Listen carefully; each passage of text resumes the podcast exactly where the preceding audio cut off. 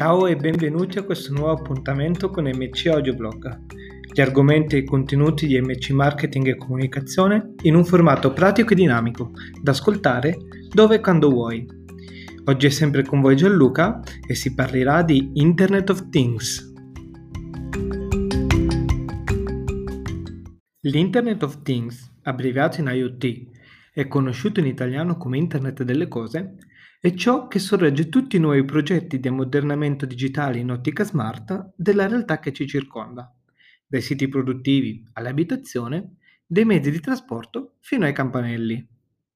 Con il termine di IoT si intende un sistema di strumenti computerizzati, quindi macchine digitali, macchine meccaniche e apparecchi, dotati di Unique Identifiers, UIDs, capaci di scambiarsi dati in un network senza richiedere interazione uomo-uomo o uomo-macchina.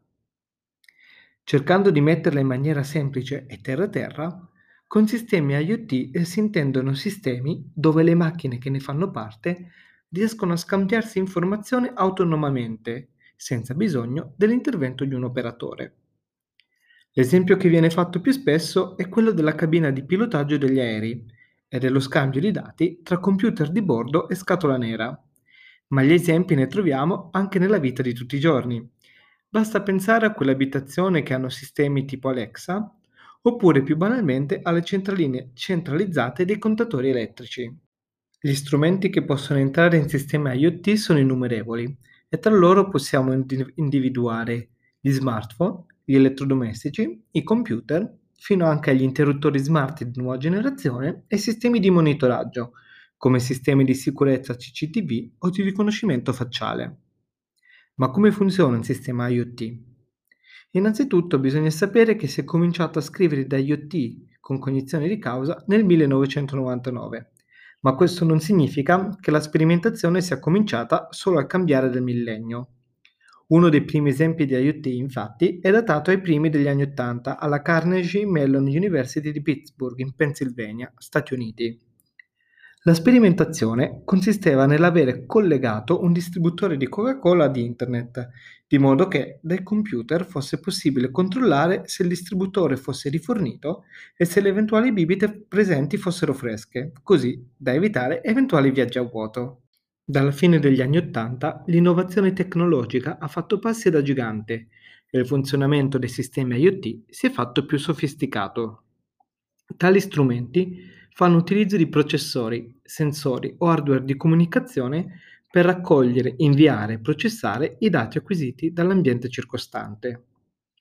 I dati raccolti vengono inviati ad un gateway IoT, dove possono essere analizzati in loco oppure inviati nel cloud per essere processati in un secondo momento.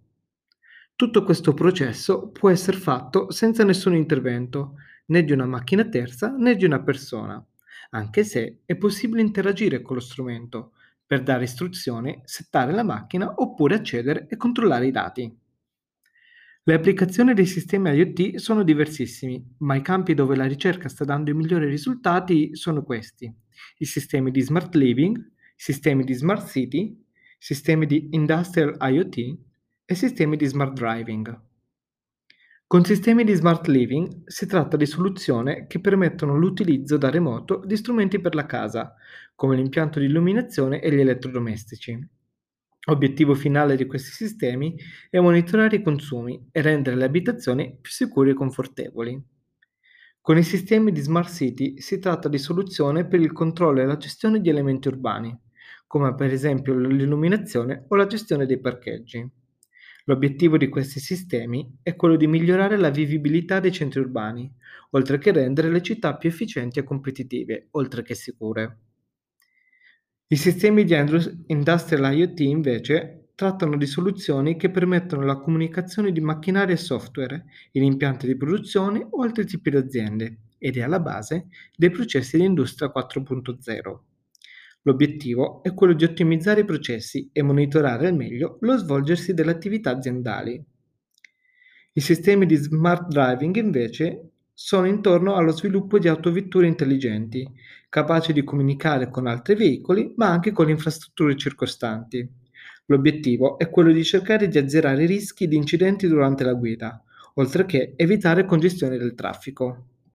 Ma l'Internet delle cose si presta anche per l'utilizzo nelle aziende per migliorare le performance, soprattutto grazie alla capacità di muovere con facilità grandi quantità di dati, facendoli utili strumenti per strategie di marketing data driven, ma non solo. I sensori dei sistemi IoT sono in grado di creare dati che possono essere conservati e analizzati. Inoltre, le diverse macchine che si scambiano dati sono in grado di gestire il flusso di dati, catalogandoli in metodi razionali e accessibili. Inoltre, alcuni processi possono essere automatizzati grazie all'uso di strumenti IoT, come nel caso di sensori antifurto oppure di strumenti di allerta real time, in grado di rendere i processi di shipment più precisi e sicuri, minimizzando i rischi. Non solo i processi di manifattura possono essere automatizzati, ma anche lavori più di ufficio, grazie all'utilizzo di software realizzati allo scopo.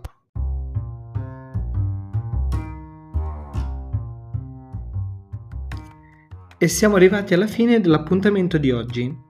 Se siete però interessati a queste tematiche, beh, vi consiglio di consultare il nostro blog al sito blog.mcgruppo.it, dove potete trovare sempre argomenti dedicati ai temi dell'innovazione digitale.